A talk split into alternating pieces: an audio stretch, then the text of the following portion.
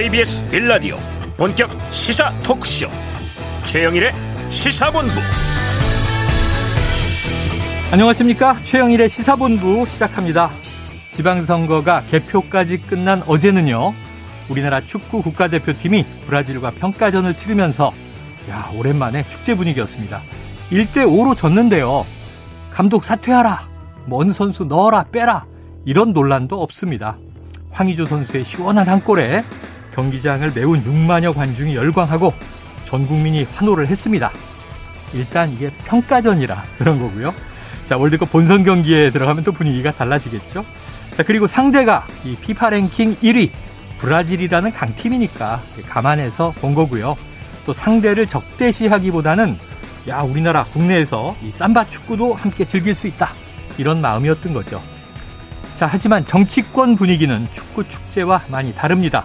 성적표를 받아든 어제 오전 이미 민주당과 정의당의 지도부는 총사퇴를 한 상태고요. 자, 문제는 이게 사퇴가 아니라 앞으로입니다. 누가 다시 총대를 맬 것인가? 어떤 방향으로 어떻게 혁신할 것인가? 이게 만만치가 않아 보입니다. 자, 압승한 집권 여당의 국정 협치 압박도 커지겠지만 이 내부의 이견과 분열상을 극복하는 것이 더 큰 문제가 아닌가 싶습니다. 도리 없습니다. 국민 이야기 경청하고요. 가장 중론을 따라 순리대로 가야 하지 않을까요? 자, 정치에 정답은 없는데 오답과 함정은 굉장히 많습니다. 자, 먼저 충분한 내부 토론으로 합의를 만들고 지지층 그리고 또 더 넓은 국민들과 많은 소통을 해야 하지 않나 싶습니다. 최영일의 시사본부 출발합니다.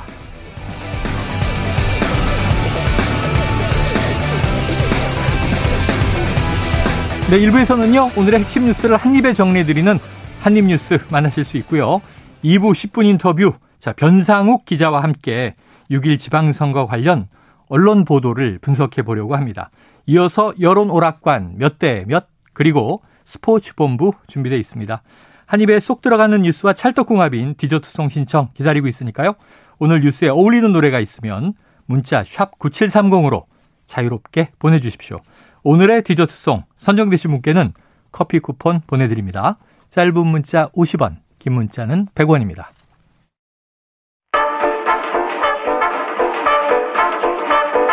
최영일의 시사본부 한입뉴스 네, 금요일의 핵심 뉴스를 한입에 정리해 보겠습니다. 한입뉴스 박정호 오마이뉴스 기자 그리고 헬마우스 임경빈 작가 나오셨습니다. 어서 오세요. 안녕하십니까. 자, 박 기자님. 네. 민주당 지금 지도부 없습니다. 네. 물론 이제 박홍근 원내대표가 있지만요. 자, 새 지도부 구성을 해야 되는데 지금 무엇보다 내홍이 벌어졌다. 어떤 상황입니까? 이게 뭐 지방선거 날부터 해가지고 계속해서 좀 이어져 오는 흐름인데요. 음. 지방선거 패배에 대한 책임 어떻게 할 것이냐. 그다음에 대선부터 이어져 온 이런 민주당의 어떻게 보면은 안 좋은 상황. 이거 어떻게 평가하고 어떻게 반성하고 음. 어떻게 헤쳐나갈 것이냐 여러 가지 과제가 있습니다. 네. 근데 지방선거 끝나고 이제 2년 뒤에 총선이에요. 앞에 큰 선거가 없습니다. 음. 이제 찬찬히 들여다보고 평가해보고 따져봐야 된다 이런 얘기가 나오고 있고 또 그 이 한편으로는 전당대회 8월에 있는데 네. 누가 당권을 잡을 것이냐. 음. 뭐 이게 좀 제일 중요하다고 보여지죠. 네. 그래서 오늘도 여러 의원들이 라디오에 나와가지고 입장을 내놓고 있는데 특히 이재명 의원을 향한 비판 이런 음. 목소리가 좀 나오고 있어요. 네네. 김종인 의원 같은 경우는 이재명 의원이 이번에 이 보궐선거 나온 거 이게 당의 필요에 의해서 나온 게 아니고 오판 또 욕심 때문에 나온 것이라면 책임져야 한다. 음. 아, 선거의 의무를 존중할 필요가 있다. 이렇게 지적을 했고 네. 이 친명 뭐 친문 개파 정치 586 뭐 이런 것들 다 테이블에 올려놓고 다 같이 반성하는 자세가 필요하다. 당의 변화를 촉구를 했고요. 네. 또 홍영표 의원 같은 경우는 아, 민주당에서 나밖에 없다. 이렇게 하면 나올 수 있지만 그게 우리 당원이나 국민들에게 어떻게 받아들여질지 좀 더 봐야 된다. 음. 그러니까 이 얘기는 뭐냐면 이재명 의원이 당권에 도전하지 않는 게 합리적이다. 네, 아, 이렇게 네. 좀 보고 있는 거예요. 아, 그리고 이 사실은 홍영표 의원 포함해서 어 전해철 의원이나 아니면 이낙연 전 대표나 어제 계속해서 뭐 똑같은 얘기 들었죠. 젖잘싸 네. 졌지만 잘 싸웠다. 뭐이 얘기를 반복하면서 평가에 인색하고 또 더 나아가서 책임질 사람이 책임 어, 안 지면 안 된다 이런 얘기 했는데 네. 그 연장선상에 좀 흐름이 있는 걸로 보이고요. 예. 반면에 지금 민주당의 정계특위 공동위원장 맡고 있는 정봉주 전 의원은 음, 네. 이재명 책임론 여기에 대해서 이재명 혼자만의 책임이냐 어. 이게 반문했어요. 네네. 그러니까 이재명이 이번 이 전당대에 나오지 말라고 얘기하는 거 이게 이걸 위해서 이재명 책임론을 얘기하고 있는 거다. 음. 결국 당권 싸움이 핵심에 있는 거다. 이렇게 네, 지적을 네. 했어요. 결국 이런 여러 가지 의원들의 의견이 나오는 가운데 아, 민주당이 어떤 선택을 하게 될지 오늘 오후에 바로 이제 연석회의가 있거든요. 네네. 국회의원들과 또 당무위원들의 연석회의가 있기 때문에 여기서 뭐 또 논쟁이 벌어지든 뭐 여러 가지 큰 소리가 나오든 해서 어떤 가, 그 가닥을 좀 잡고 우리가 민주당이 어떤 방식으로 가야 된다 이게 좀 나왔으면 좋겠다 빠른 수습이 필요하다 네. 이런 얘기가 나오고 있습니다. 그래서 뭐 미래를 내다보는 임경빈 작가가 여기 계신 거죠? 제가요. 자, 네. 누가 누가 당권을 잡습니까? 아, 이번에 미래로 가보겠습니다. 네네.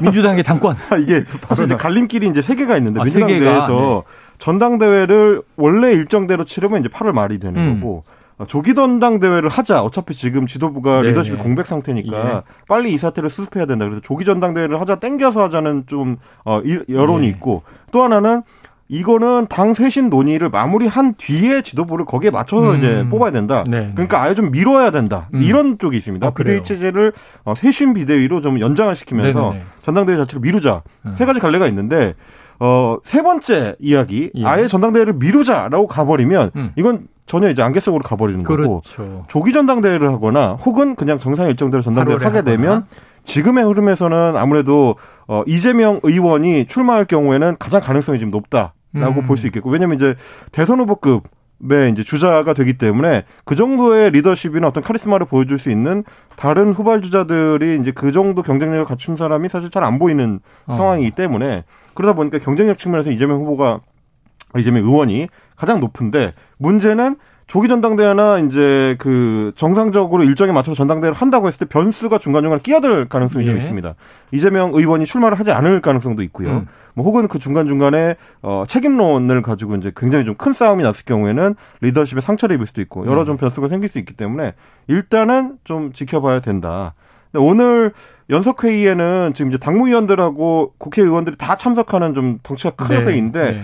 오전에는 어 사선 이상급의 이제 중진 의원들만 참석한 회의가 또 잠깐 있었습니다. 10시 반에 음. 있었는데 좀 전에 이제 회의가 끝나고 나오면서 일단 오영환 그 대변인이 브리핑한 네. 내용을 봐도 그렇고 의원들이 가면서 했었던 얘기들도 그렇고 어, 조기 전당대회는 준비 기간이 워낙에 좀 짧기 때문에 예, 예. 물리적으로 좀 어려울 것 같다라는 음. 얘기 정도로 정리가 되는 것 같고요. 그래서 이제 비대위를 세워서 어, 전당대회를 준비하는 이 중간 다리로서의 비대위 음. 정도를 지금 당 내에서는 중진 의원들은 좀 고상을 하고 있는 것 같습니다. 자, 그러면 이제 이, 대, 이 지방선거 패배의 책임으로 비대위는 어제 총사퇴를 했으니까 네. 전당대회까지의 약 3개월, 2개월여의 짧은 비대위가 만들어지면 여기서는 이제 대부분 임무를 전당대회를 잘 치르는 것 이렇게 음. 하잖아요.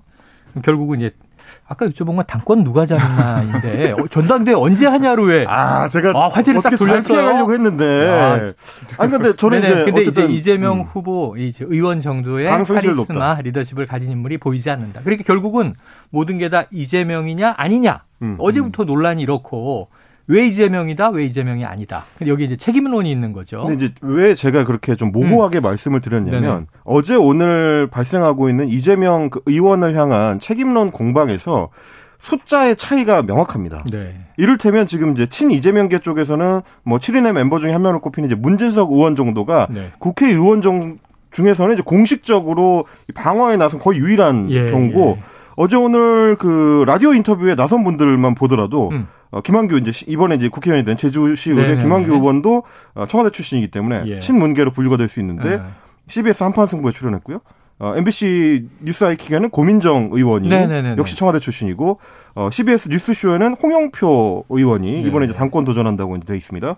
그리고 MBC 시선 집중에는 김종민 의원이 이렇게 이제 출연을 했고 신동근 의원이나 음. 전해철 의원 등도 지면 인터뷰를 또 했습니다. 네네. 그러니까 이제 화력 자체가 예. 좀 차이가 좀큰 음. 거죠. 그러니까 반 이재명 메시지가 지금 쏟아져 나오고 음. 있어요. 훨씬 많이 나오고 있는 겁니다. 그러니까 이거는 결국은 이제 당 내에서 그 당원들의 인기가 어, 이재명 후보 쪽에 이재명 의원 쪽에 쏠려 있는 거에 비해서 음. 당 내에 국회의원들을 중심으로 한 역학구도에서는 여전히 소위 이제 비 이재명계가 좀 더 숫자가 많다. 네. 그렇기 때문에 앞으로 당권 경쟁을 할 때는 이 변수도 무시하기는 좀 어렵다라는 얘기입니다. 예, 그러니까 결국은 이제 팽팽하다 이렇게 이제 봐야 될것 음. 같은데 어, 박 기자님 네. 어때요? 지금 이재명 의원이 됐습니다만 이게 네. 박지원 전 국정원장이 그 사자성어를 하나 만들어냈죠. 음. 이 자생 어, 당사. 음. 그러니까 자신은 살아남고 당은 네. 죽었다. 뭐 이런 이야기인데 이런 흐름이 하나 있고 음. 고민정 의원도 좀 어제 그동안은 이재명 의원을 많이 지지했지만 이제부터는 다르다. 뭐 이런 이제 얘기를 하기도 했고. 네. 그럼 좀 이재명 의원이어야 당의 음. 출구 전략을 만들 수 있다라고 지금 얘기하는 또 뭐 의원이나 네. 인사도 있습니까? 지금 뭐 이른바 아까 7인의, 정봉주 전 의원 잠깐 네, 나왔고요. 정봉주 의원도 있고 뭐 7인의 소속 의원들 얘기를 들어보면 그래도 이재명 후보가 리더십을 음. 의원이 이제 발휘할 수 있다 이런 얘기를 좀 하고 있는데 그러니까 임경빈 작가가 말씀하신 것처럼 지금 보도되고 있는 그런 스피커 목소리의 양은 음. 예, 이른바 친문계 의원들, 그러니까 이재명 의원 말고 다른 리더십을 원하는 목소리 좀 많이 어, 분출되고 있어요. 음. 그런데 전당대회라는 건 물론 의원들의 힘, 파워도 중요하지만 당원들의 생각이 어떤지 네. 이렇게 중요하거든요. 과연 당원들, 민주당의 미래를 생각하는 앞으로 재건을 생각하는 민주당원들의 생각은 어떤지 이게 좀 음. 중요해 보이고 네.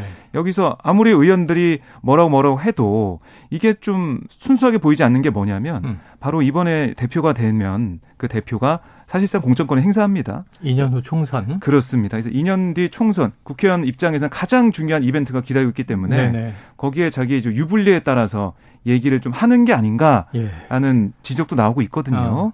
그래서 결국 전당대회 통해서 그 아, 전후 그 전당대회 전에 리더십을 발휘할 사람이 누군지 네. 또 민주당의 비전 을 어떻게 제시할지 그걸 놓고 음. 저는 경쟁해야 된다고 봐요. 네. 그러니까 누군 안 되고 뭐 패배 책임이 있으니까 누군 안 돼 안 돼 안 돼 이렇게 살생부를 적어놓는 게 아니라 정말로 토론을 통해서 난상 토론을 통해서 민주당 가야 할 길을 정립을 하고 거기에 뭐 리더십 경쟁하는 거죠. 경쟁을 통해서 돼야지 음. 누구는 아예 경기에 참석하지 마, 참여하지 마 이렇게 하는 것은 아니라고 네. 봅니다. 그래요. 좀 더 성숙한 논의는 모든 걸 다 바닥에 내려놓고 하나하나 따져보는 과정에서 음. 마지막에 누구의 공과가 크다. 음. 그리고 이제 문제는 누구의 이전에 국민들이 바라볼 땐 민주당이라는 집단, 조직이잖아요. 그렇죠. 민주당은 어떻게 할 것인가. 그리고 민주당은 음. 이제 앞으로 어떤 정당이 돼서 국민들을 위해서 무엇을 할 것인가. 음. 지금까지는 왜 이 신뢰를 얻지 못했나. 음. 왜 정권 교체 당했고 그렇죠. 지방선거에서 압도적으로 패배했나. 사실 그 이전에 이제 서울 부산시장 재보선 치면 3연패한 거잖아요. 맞습니다. 네. 예. 총선에서 누가 살아남느냐 죽느냐가 문제가 아니라 국민을 위한 정당으로 거듭나느냐가 핵심일 것 같고요. 이 얘기는 이제 시작입니다. 전당대회 끝날 때까지 매일 나올 것 같은 네. 아, 불길한 조짐이 듭니다. 자, 다음 이슈로 가보죠. 네. 자, 국민의힘은 뭐 압승했으니까 기세 등등 원 없이 일하겠다. 이런 분위기고요. 자, 패배의 폭풍에 지금 휩싸인 민주당 얘기를 계속 했는데 지금 국회가 남아있는 숙제가 국회의장이 교체되는 상황이잖아요. 네. 사실상 확정됐는데 이제 공식적인 선출 과정과 원구성 문제가 있습니다. 음. 이거 해결됩니까? 지금 우선은 민주당이 리더십이 없기 때문에 네. 바로 결정 날 것 같지는 않고 어. 핵심은 그거죠. 전당대회 끝날 때까지 기다려달라 그럴 수는 없잖아요. 네, 그러니까 비대위가 뭐 만들어지든지 네. 정리가 좀 돼야 되는 상황이 됐고, 근데 이 국민의힘에서는 뭐 이 승리를 했지만은 음. 뭐이 승리를 즐기거나 아니면 어떤 여유를 주거나 이런 거 없이 지금 바로 원구성 협상 빨리 나와라. 라고 민주당 압박하고 있어요. 네네. 그러니까 그게 왜 그렇냐면 민주당이 이번에 이제 지선에서 패배를 하면서 국민들한테 평가를 받고 좀 진 상황이 됐는데 국민의 입장에서는 아 이번이 더 몰아칠 수 있는 기회라는 생각을 하는 것 같아요. 음. 그리고 또 하나는 오늘 권성동 원내대표도 어제 최고위에서 얘기를 했지만은 협치는 국, 민의 준엄한 명령이다. 음. 그래서 국회의장과 법사위원장 두 자리 모두를 민주당이 차지할 수는 없다. 이런 얘기를 하고 있거든요. 네.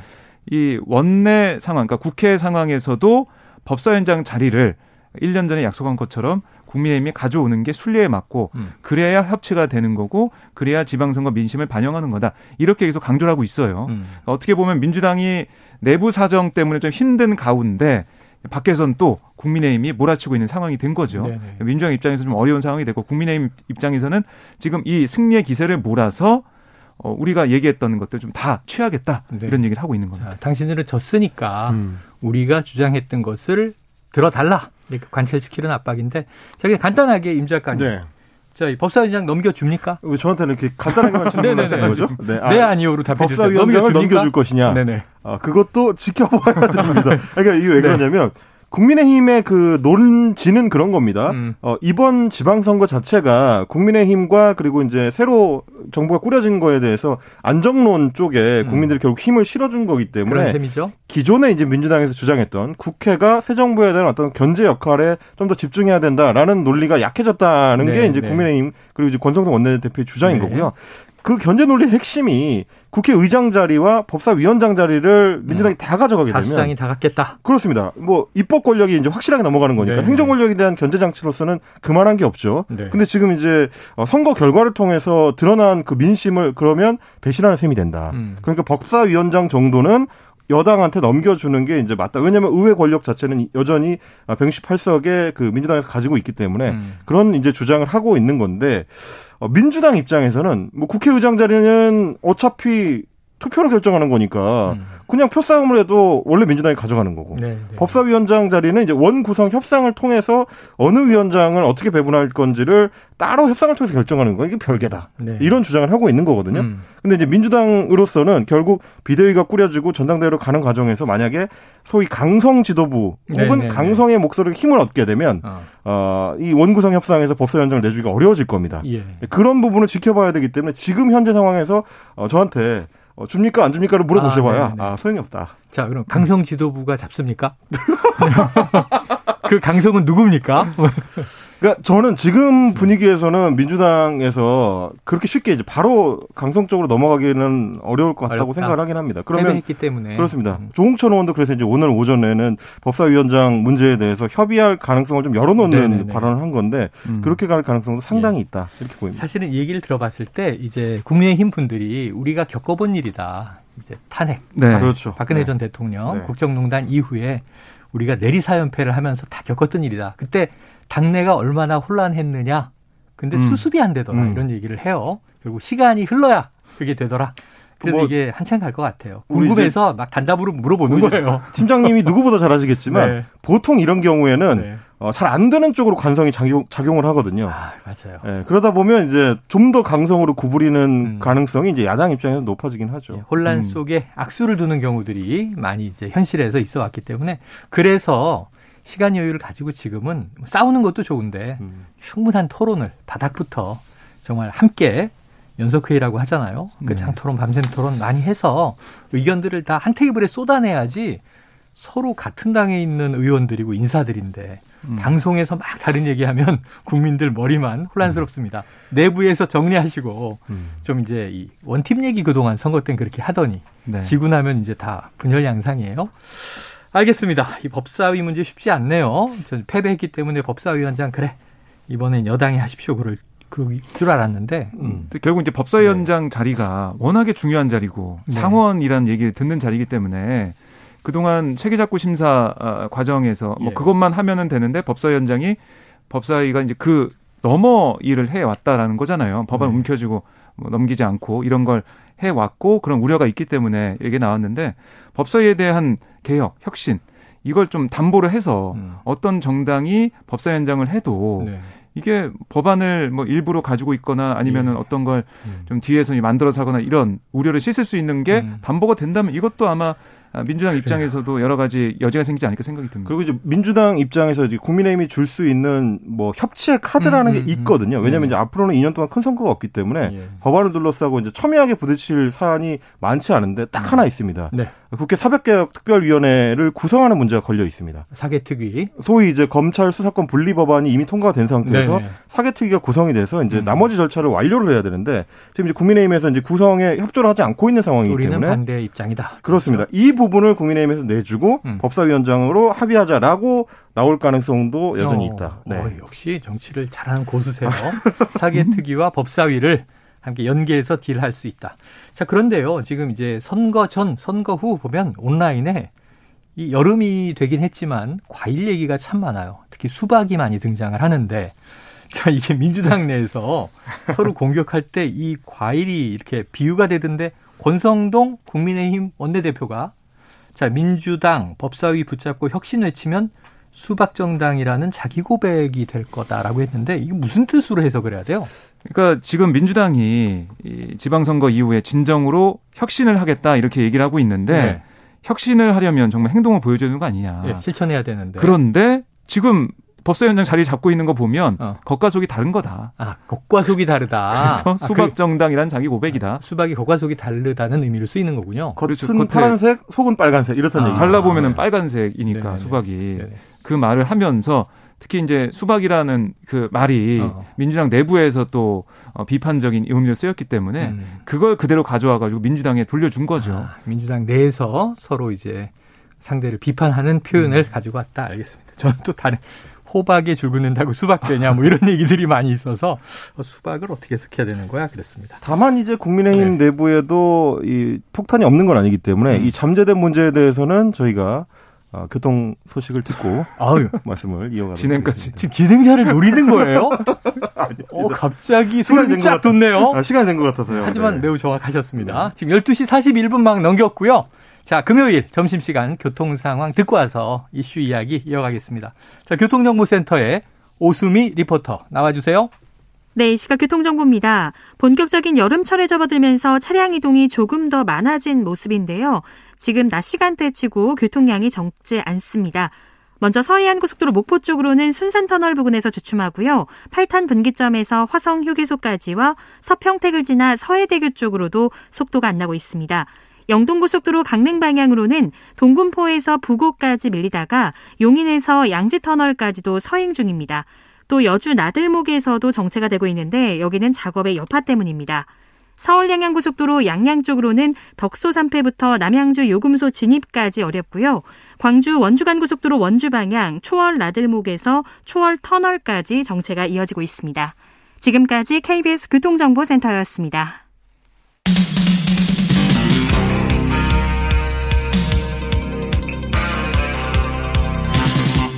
최영일의 시사본부.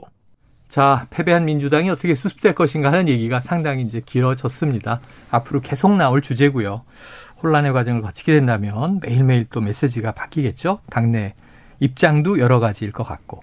자, 정부 여당 쪽 이야기도 좀 해봐야 될 것 같습니다. 뭐 대승을 거뒀는데 지금 그 이준석 대표는 혁신위 얘기를 꺼냈는데 네. 지금 어제 안철수 의원이죠, 이제. 그렇죠. 전화 통화를 하면서 당권 도전 하시느냐.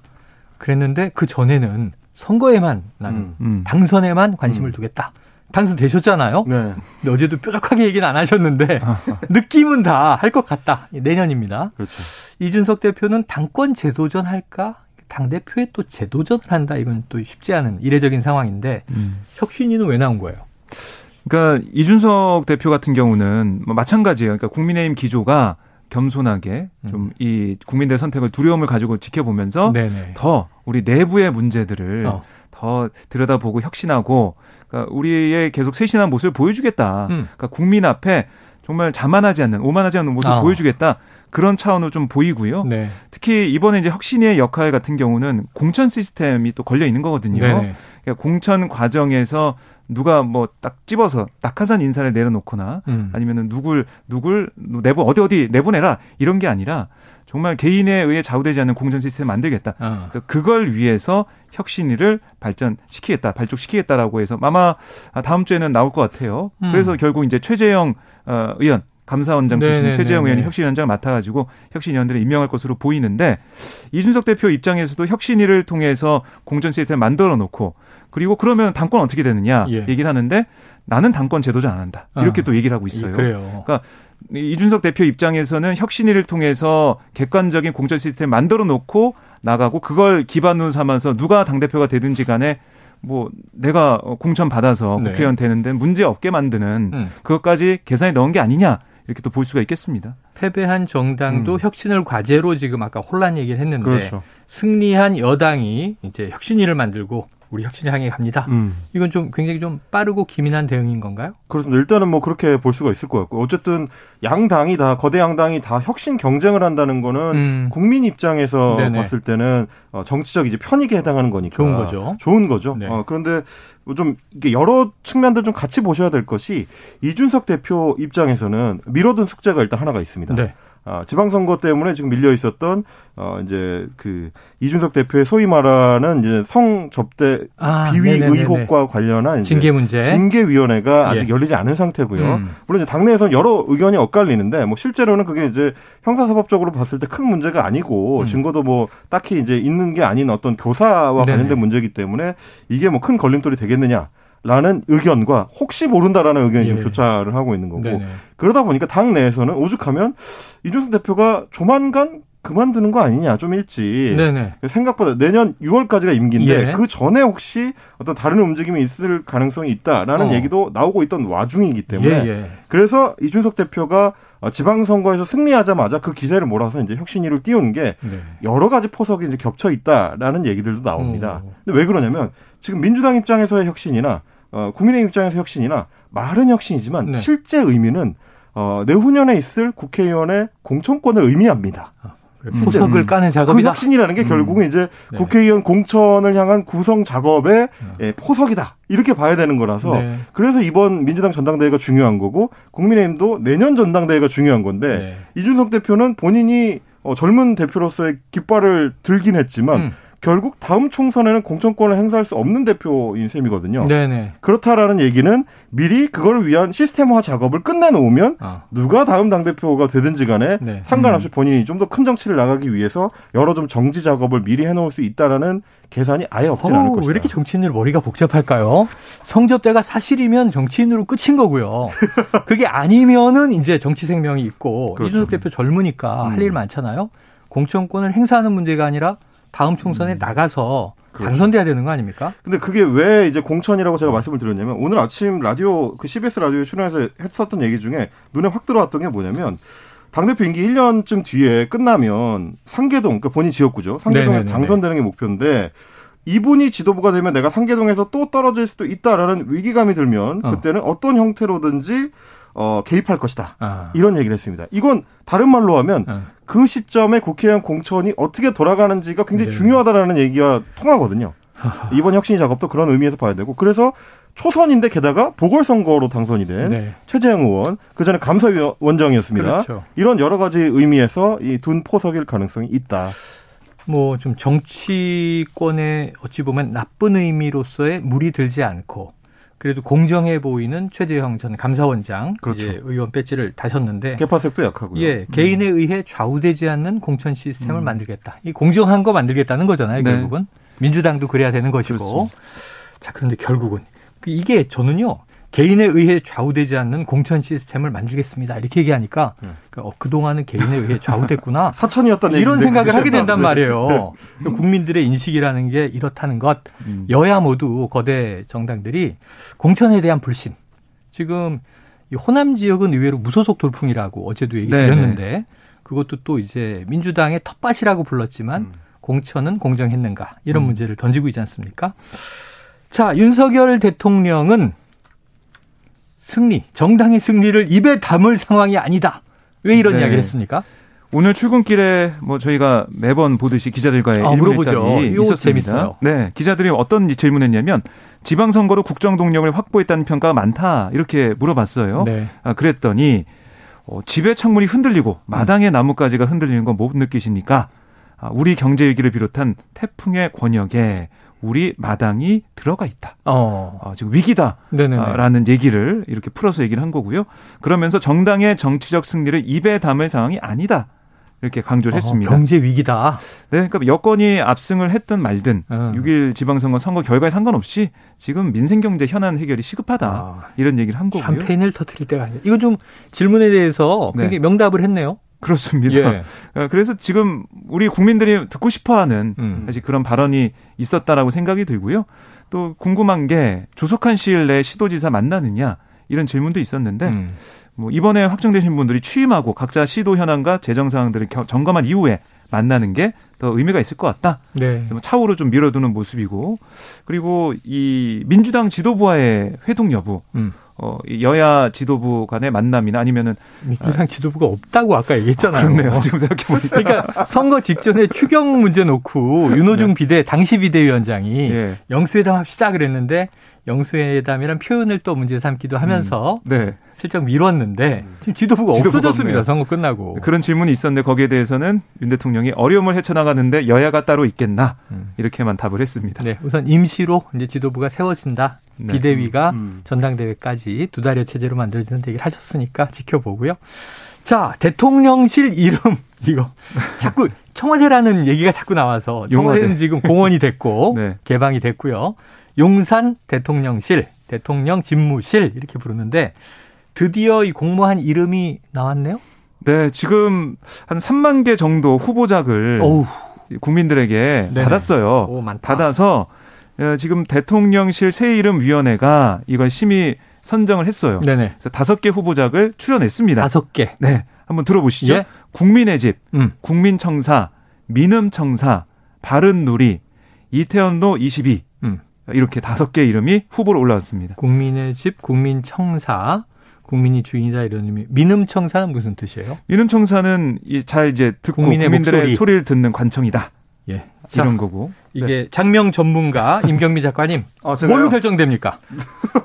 다섯 개 중에 뭡니까? 결정될지는 사실 네. 예전에 정해져 있었다고 저는 생각을 하는데 아, 저희가 사실 이 시간에도 음. 한번 말씀드렸어요. 피플스 하우스? 예, 위, 외신 인터뷰를 할 때 대통령 그때는 당선인이지만 예, 본인이 예. 직접 피플스 하우스 그러니까 국민의 집이라고 이야기를 했기 때문에 네네. 사실은 그때 저희가 했었던 농담이 뭐냐면 어. 부장님이 뭐 난 짜장 뭐 마음대로 시켜 아, 이렇게 네네. 되면 모두가 짜장을 시키게 되는 그런 분위기가 되지 않겠느냐라고 예, 예. 상을 했는데 그래서 아마 이제 결정은 국민의힘 아니, 국민의 집이 음. 될것 같은데 국민의힘은 정당 이름인데 그건 너무하잖아요. 벌써 저도 헷갈리지 않습니까? 저희는 사실 좀 이제 뉴스를 전해드리는 입장에서 좀 안타까웠던 건 뭐냐면 대통령실이 사실 정확한 건데 네. 이게 글자가 네 개예요. 그 전에는 청와대 네, 세 개였어요. 예, 그러니까 뭐 언어의 경제성 측면에서 조금 더 쉬, 이제 쉬웠는데 말하기가 쉬웠는데 네네. 대통령실이 좀 길어서 아, 줄일 수 있게 한 세 글자 정도로 했으면 좋겠다라고 네네네. 했는데 지금 후보가 올라온 게 없습니다. 세 글자짜리가 없고 음, 심지어 네, 이태원로 22는 아, 이거를 뉴스에서 전해드리기는 좀 어렵지 않을까. 그래서 개인적으로 아, 이태원 22에서는요. 네. 그러네요.